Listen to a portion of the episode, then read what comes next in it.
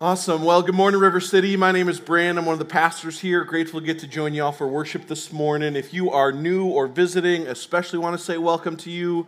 Uh, we are glad that you join us for worship, and we'd love to get to know you, help you get plugged into the community here, and and uh, be a part of what God's up to in the life of the church here. And so we're excited about that. Excited as well, continue working our way through the book of Philippians together. We're kind of three or four weeks in now to our study, but if you're just joining us for the first time, or maybe you're new, let me catch you up briefly on, on where we're at, and, and, uh, we'll go from there. So, Philippians, as we've been talking about, it's a letter that's written by the Apostle Paul to a, a church that he planted about 10 years prior to the writing of this letter. And it's a letter that's full of encouragement. It's, it's full of encouragement because the reality is that since, since the beginning that this church has been characterized over, the, over their 10 years as a church, they've been characterized by a love for God and a desire to know Him and, and for others to know Him as well. Uh, they've been characterized by a sacrificial generosity with their finances and, and with faithfulness to the gospel and faithfulness to the Word of God. And, and honestly, they just have a genuine gratitude and appreciation for Paul as a guy who planted their church and helped lead and invest in them. And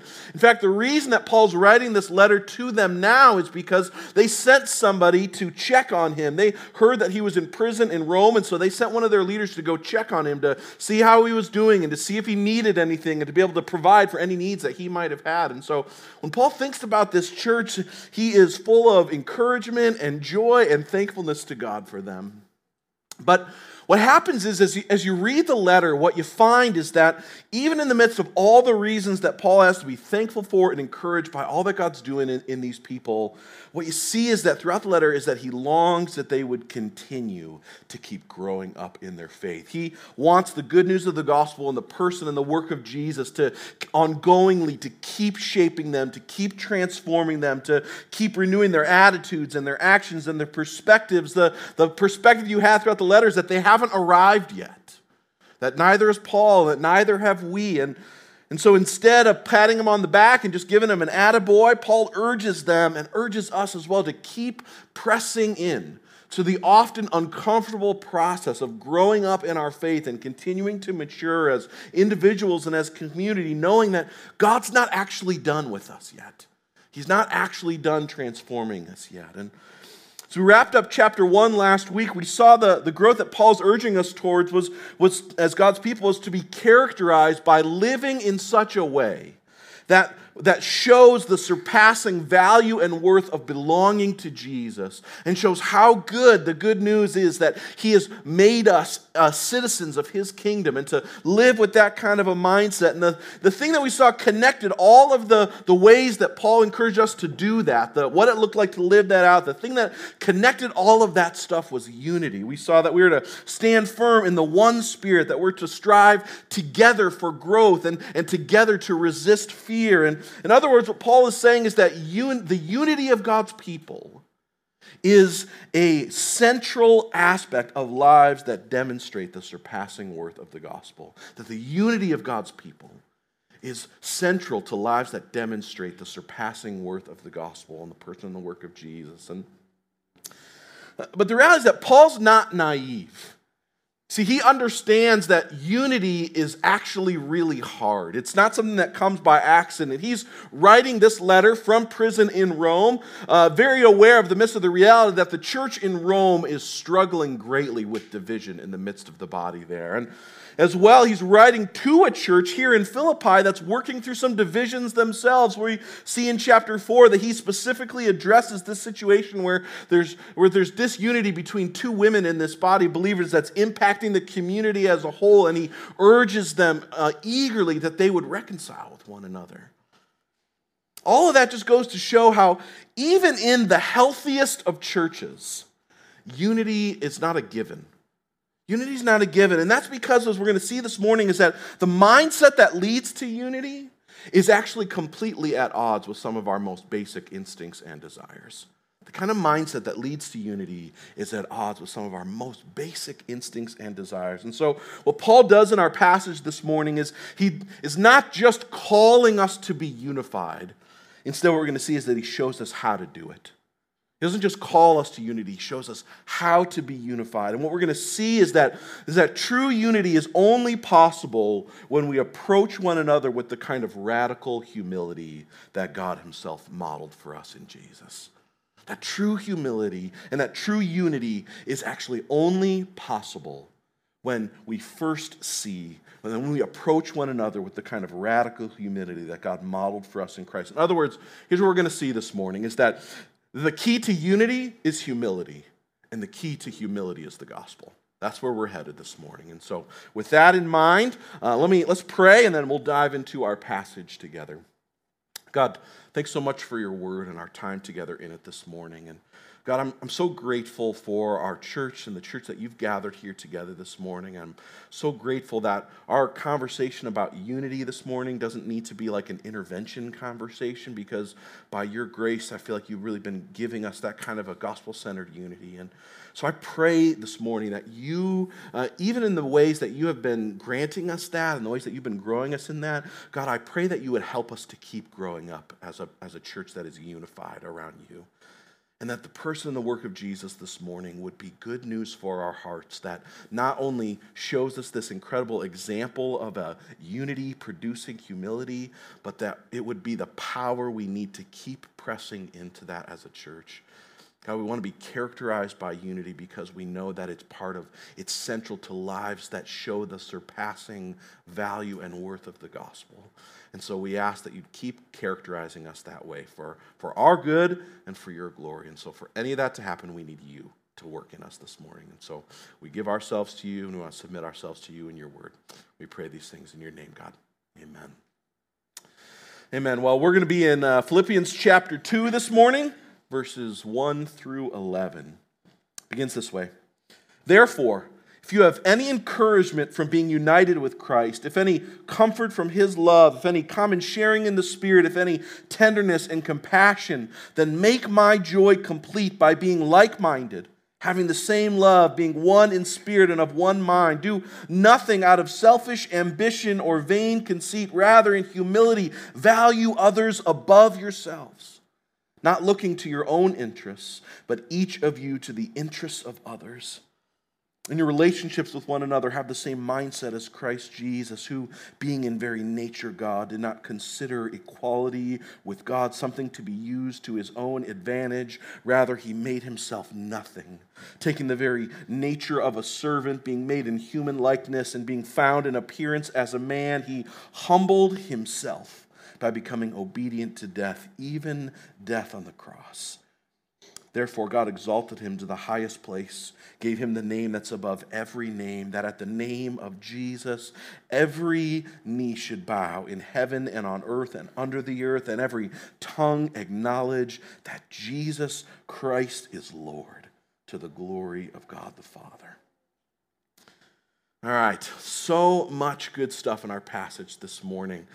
Uh, the passage begins basically with, with Paul telling this church, saying to them, basically, he says, if the gospel is good news to you, if, if you've been united with Christ and brought into fellowship with him, if you've experienced his tender and compassionate love for you, he says, verse 2, then make my joy complete than, being, by, than by being like minded and having the same love and being one in spirit. In other words, he's saying, I want you to respond to the gospel and all that Jesus has done for you. I want you to respond to the gospel by being committed to and by pursuing unity with the people of God. I want that to be your response to that. So the reality is that unity is a hallmark of the gospel. John 17, with Jesus, the cross right before him, he prays specifically for the unity of God's people that we would be one as he and the Father are one, so that the world would know that he was that he that the Father had sent him. Here, Paul uses phrases like being like minded and one in spirit to describe the kind of unity he's, asked, he's after. It's a, those things are about having the same kind of focus and priority and goals. It's about being on the same page about what really matters and, and what's driving everything we do. And those ideas are, are not about agreeing on every single detail and nuance of life.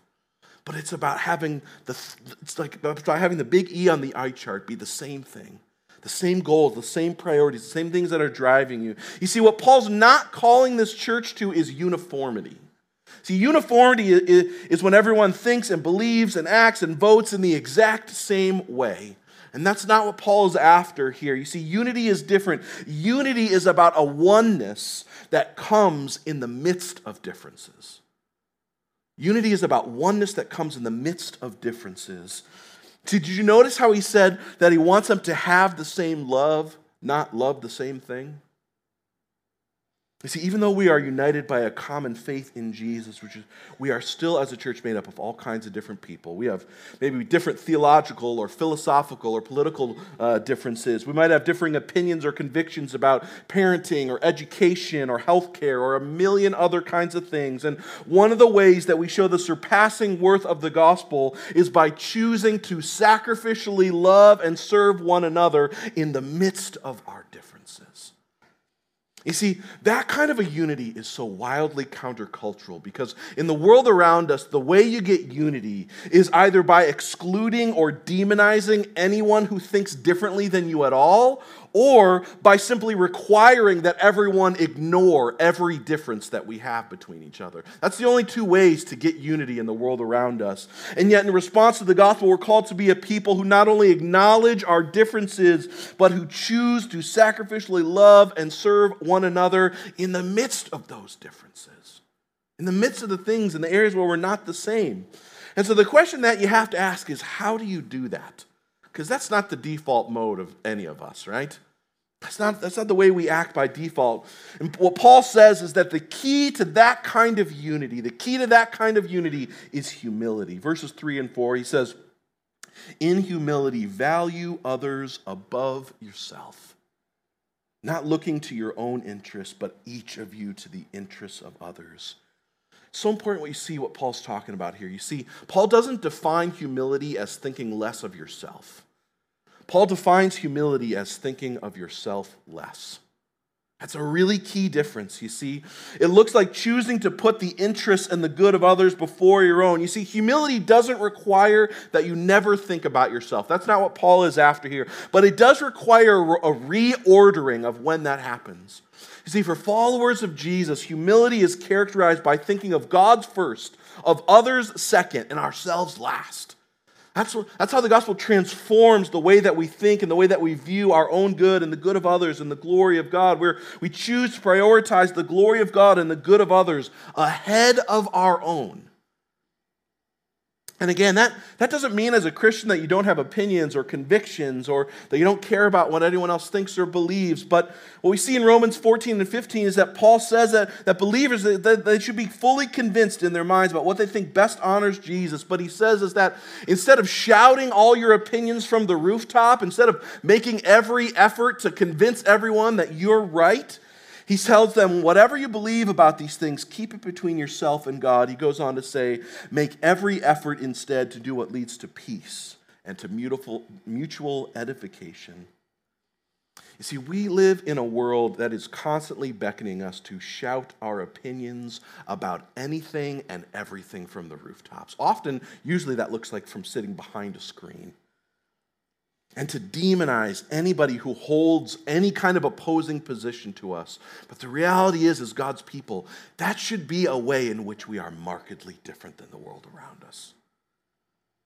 You see, it is clear that the issues that were dividing the church in Rome and in Philippi, they weren't first order issues. They weren't differences regarding the clear and central aspects of, the, of, what it means to be a Christian, that, that Jesus is God, that the Bible is true, that we are sinners. It wasn't about that kind of stuff. They were about secondary theological issues or differences of philosophy of ministry or matters of wisdom, like how to relate to the government or raise your kids or what it might be. And the same things are, are the kind of true, the same things are true of the way that oftentimes churches today are divided.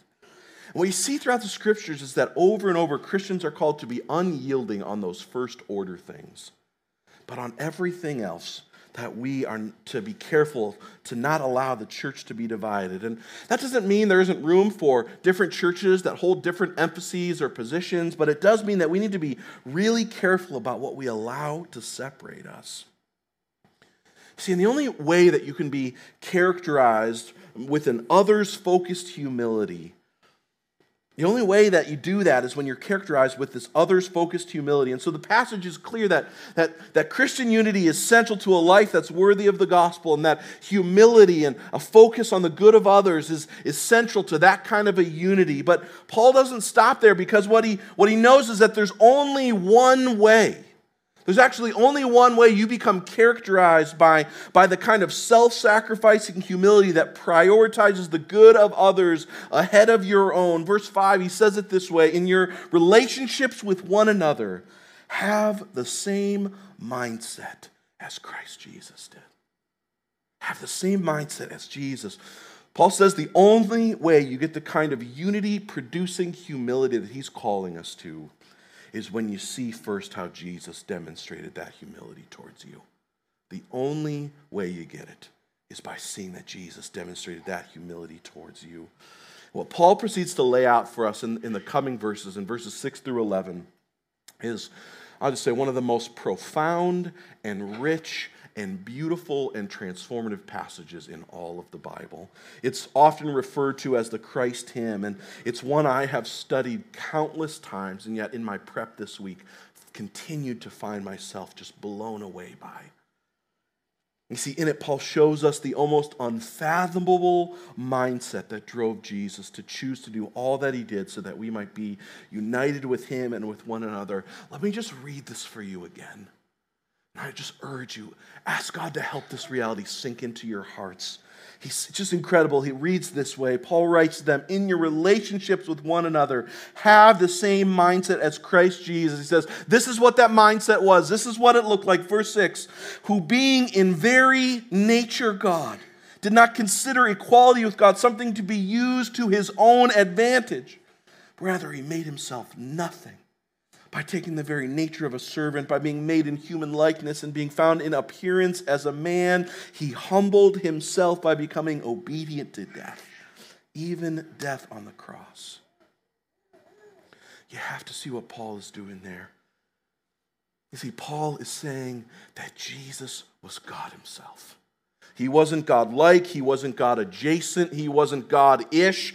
Jesus was in very nature equal with God, and yet he did not consider his identity and status as God something to be used for his own advantage. Other translations say something to be grasped or something to be held onto. Let that sink in for a moment. The God of the universe, the one who Colossians tells us not only created everything we see, but who in fact holds it together by the power of his word, did not think that his identity identity and status as God was something to be used for his advantage. That should blow your mind. That, sh- that is so otherworldly craziness to us. But he doesn't stop there. He, he doesn't just use, he doesn't, he doesn't not only not use his status and glory for himself, what you see is that he lets go of it. He lets go of it for us, and not just partially, completely. He becomes a human, and not a prestigious and powerful and important one, not a king worthy of honor and respect. He becomes a servant, the lowest of, of classes. He becomes obedient, obedient servant, even unto death, death on a cross, which was the most horrific and most gruesome and most humiliating death that a human could ever have endured. See, you and I could not have been higher, and we cannot go lower. For you engineers in here, the delta on that change is infinite. There is no greater contrast. What you see is that he does all of that, not begrudgingly, not under coercion, but willingly. Verse 7, he made himself nothing. Verse 8, he humbled himself. He chose it. He could have chose to stop at any point or never started, but he didn't. One pastor poignantly writes it this way. He says, "When the Romans arrested Jesus, they grabbed him with hands that not only he created, but with muscles that he empowered. They stretched their hands back to slap his face. They used the glands that he designed to work up the saliva to spit on him, and they nail him with metal that he created to a tree that he spoke into existence, and yet he is able to stop it at any moment." Verse uh, Matthew 26, Jesus tells tells Peter, he says, Nobody is taking my life from me. He says, I lay it down of my own accord. I willingly do it. You see, what Paul is pointing out for us here in Philippians 2 is that the God of the universe made himself nothing for you. That he chose to be humiliated and killed by his own creation for you, for your good. Do you see how that is the exact opposite of the way you and I live? See, we are, we are usually only willing to humble ourselves to the point of inconvenience, and that's about it. You see, but there are no lengths to which God would not go to rescue us from sin and to unite us with Him. Jesus made Himself nothing, taking on the very form of a servant. You and I, we are always trying to make ourselves something. We're trying to raise our status and elevate our prestige. And Jesus is going down the ladder while we're always trying to go up. We see that he was equal with God, and yet he let go of that equality with God. He, he did not consider something to be held on to and used for himself. Although, but there is that although you and I are not equal with God, we consider equality with God something to be run after and held on to and used to our own advantage. We think we are. You see, and that actually leads us to the last thing I want to show you this morning. You see, Paul's telling us that the key to unity is humility, and the key to humility is the gospel and the person and the work of Jesus. He's saying that you cannot get the kind of unity producing humility we're called to apart, for, apart from Jesus. And you have to ask the question why? Why is that impossible apart from Jesus? Why is the gospel the key to humility? Why can't we just do the humility thing but do it without Jesus? Why do we need him? And the reality is, is that the gospel is the one thing that can overcome what verse 3 calls selfish ambition and vain conceit. You see, the humility we're called to isn't just to consider others as more valuable than ourselves and prioritize their interests and their good above our own, as difficult as that already is. What Paul says is that we need to do that with the right motivations. It's not even just about the difficulty of the external part. So we have to do it with the right motivations. I remember when we first had Emma, that was incredible and terrible at the same time. Uh, because as much as I love that little girl, the reality is what in a lot of ways it felt like she was ruining my life. And if you're a parent, then you all know exactly what I'm talking about, right? You see, every parent understands that you love your kids, but loving them, it means the death of a whole lot of your own dreams and your own ambitions and your own priorities. And it means the death of the whole lot of the way that you spend your own time, the way that you use things for your own investment and your own good. And what I found is that what was happening in my heart is that I was just getting bitter. I was getting bitter. I was choosing to put her needs above my own, but it was just making me bitter and grumpy because even though on the outside what my actions might have looked like was humility and, a focus on others, on the inside the thing that still mattered to me most was me. The thing that still mattered to me most was my own good and my own comfort and my own freedom to do what I wanted to do. You see, that is the reality, is that that's the true of the reality of the without the gospel. That's true of all of us. You see, unity producing humility is marked by focusing on and prioritizing the glory of God and the good of others, but selfish ambition and vain conceit, those are the exact opposite of that. It's the, it's the polar end, it's the other end of the spectrum, and those things are the default mode of all of our hearts. For every one of us, that is what is at the core of us. See, selfish ambition, some translations put it as a spirit of rivalry. It's all about this desire we have for our own good to be first, to see ourselves as the most important and most significant, to make everything be about us, no matter what that means for others.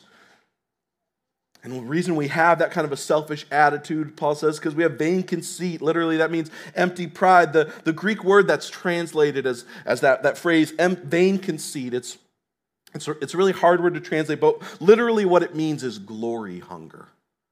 It means glory hunger. You see, it's talking about a person who is starving for glory, as someone who is starving to be seen as important, as valuable, as significant. Tim Keller sums it up this way. He says that the thing that we all want most and are therefore most afraid of not having is our own glory. He says, The thing we are most afraid of is that we have no glory, that we're insignificant, overlooked, that we don't matter, that we're unimportant or marginal, peripheral, ephemeral. And so what we do is we convince ourselves that we really do matter. In fact, that we matter the most. And we have to convince ourselves that we're somebody. And any situation that reminds us of this deep fear, it sets us off. See, the reality is that without the gospel, all of us are starving for we are starving for it.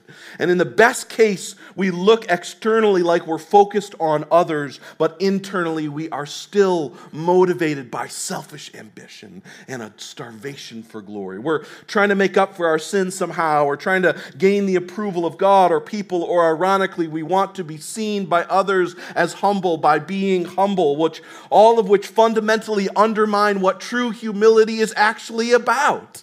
And what it actually does is it produces more division. Because what happens is when you think you have done enough, that people should notice, that God should notice, that people's opinion of you should change based on the way that you act, and it doesn't, what happens is you just get bitter.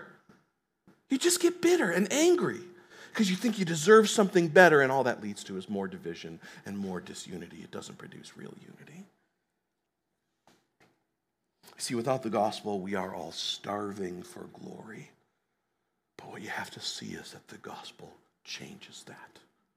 The person and the work of Jesus changes that. Because in the gospel, not only do we see Jesus setting aside his glory, we see that doing so is actually the way to get the thing you're really after. You see, on the cross, Jesus got the thing that you and I are most afraid of. He emptied himself of his glory. He chose to be rejected, to be despised, to be seen as insignificant and unimportant, to be pushed to the outside. And yet the passage goes on, verse 9. Therefore, God exalted him to the highest place, gave him the name that's above every name, that the name of Jesus, every knee should bow in heaven and on earth and under the earth, and every tongue would confess that Jesus Christ is Lord to the glory of the Father. What you see as you continue reading, if you look in Thessalonians, Second Thessalonians chapter 2, is, is that Jesus did that so that you and I might share in his glory. Paul writes, He called you to the gospel so that you might share in the glory of our Lord Jesus Christ. You see, Philippians 2 is this reminder that the way up is down. That the way to, to true glory is to give it up. The way to significance is to admit that we are not significant apart from God. When we live, our, when we live for ourselves and our own glory and in our own importance, we are always empty and we will always be divided. But when you see that God Himself emptied Himself of His own glory, that instead of holding on to it, He let it go for you, what happens is that frees you that frees you from selfish ambition and it frees you from the starvation we all have to be, glor- to be glorious and to be seen as significant and important and influential because it's this proof that God Himself has valued you more than anything. And it frees you from that because it empowers you to be characterized by the kind of unity producing humility that consistently puts the interests of others before your own, even when it's costly, even when it means letting go of the ways that you feel significant and important, even though it, means the cost of your own ambitions, because what you know is that God Himself has done that very same thing for you and proven that that's the real way to see, it's only when you see the radical humility of Jesus towards you, it's only when that sinks deeply into your heart. Not and, that he chose to do that not when you loved him, not when you thought he was worth it, not when you thought he was beautiful, but when you were his enemy. Then what happens is you don't just have an example, what you have is the power to follow the example. And it's a power that's full of love because you long to give yourself back to the one who gave himself for you. You see, the key to unity is humility. The key to humility is the gospel because the gospel melts your heart and it transforms your mind so that you might have the same kind of mindset that led Jesus to humbly lay down his good for yours. That's the one thing that does it. And that's what we're remembering and celebrating when we take communion. We're reminding ourselves about the good news of the gospel, about Jesus' body broken for you, his blood shed for you on your behalf, so that you might have, in seeing his humility, that it might be possible not only for you to be united to him, but to have a real transformative unity with the people and to put the good of others in front of your own, motivated not out of duty and obligation, but out of love. In communion, it doesn't make you right with God and it doesn't save you. The Bible is clear that faith alone in Jesus is what does that. And so I want to encourage you if you're here this morning and you're still figuring out what it means to follow Jesus and what it means to have Him be the King that, that you put your hope and trust and allegiance in, then I want to encourage you. You are so welcome here, but I also want to encourage you hold off on taking communion. God is not after religious rituals and going through the motions and, and just kind of doing what you think you're supposed to do. He's after hearts that are motivated, captivated by Him, and who in return out of love, give ourselves wholeheartedly back to Him. And so, if you're here this morning and for the first time, what you see is that that's how Jesus has related to you, and you want to respond by giving your life back to Him, then do that. And go and take communion in joy and do it full of celebration, knowing that you're responding to all that God has done for you. And if you have trusted Jesus and believed the gospel, then during our time of worship, go back and take communion. There's two tables in the back, one on the left and on the right, and you can dip the bread and the juice and, and take communion that way. And as we close, I just want to encourage you, all of you, talk with God. All of us, on the base root level, are motivated by selfish ambition and by a starvation for glory. And each of us, each and every day, we need the gospel to keep pulling up those roots. And so that it might be replaced with the very humble, sacrificial love of Jesus for us, so that we might be motivated to live as his people in that kind of a way. That's the one way we're changed. And so I want to encourage you talk with God, ask him to help you see not just the external attitudes and actions of your life, but the internal motivations of your heart. You see, for me, I told you earlier about how when Emma was first born, I just wrestled with bitterness. Because it felt like she was kind of, in a lot of ways, robbing me of the life that I wanted to live. But here's the reality, church God has changed that in me. And as I kept coming back to this passage,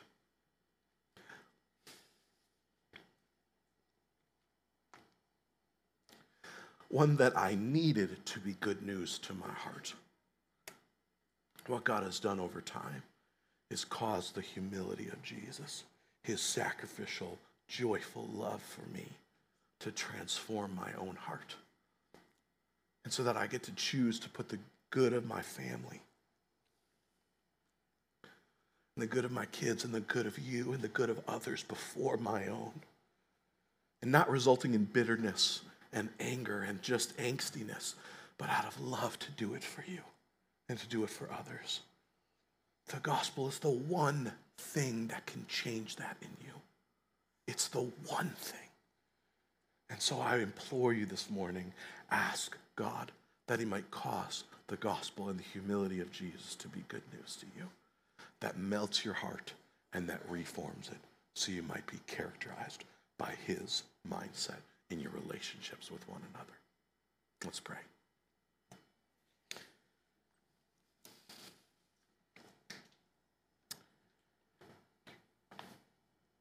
King Jesus, we are so grateful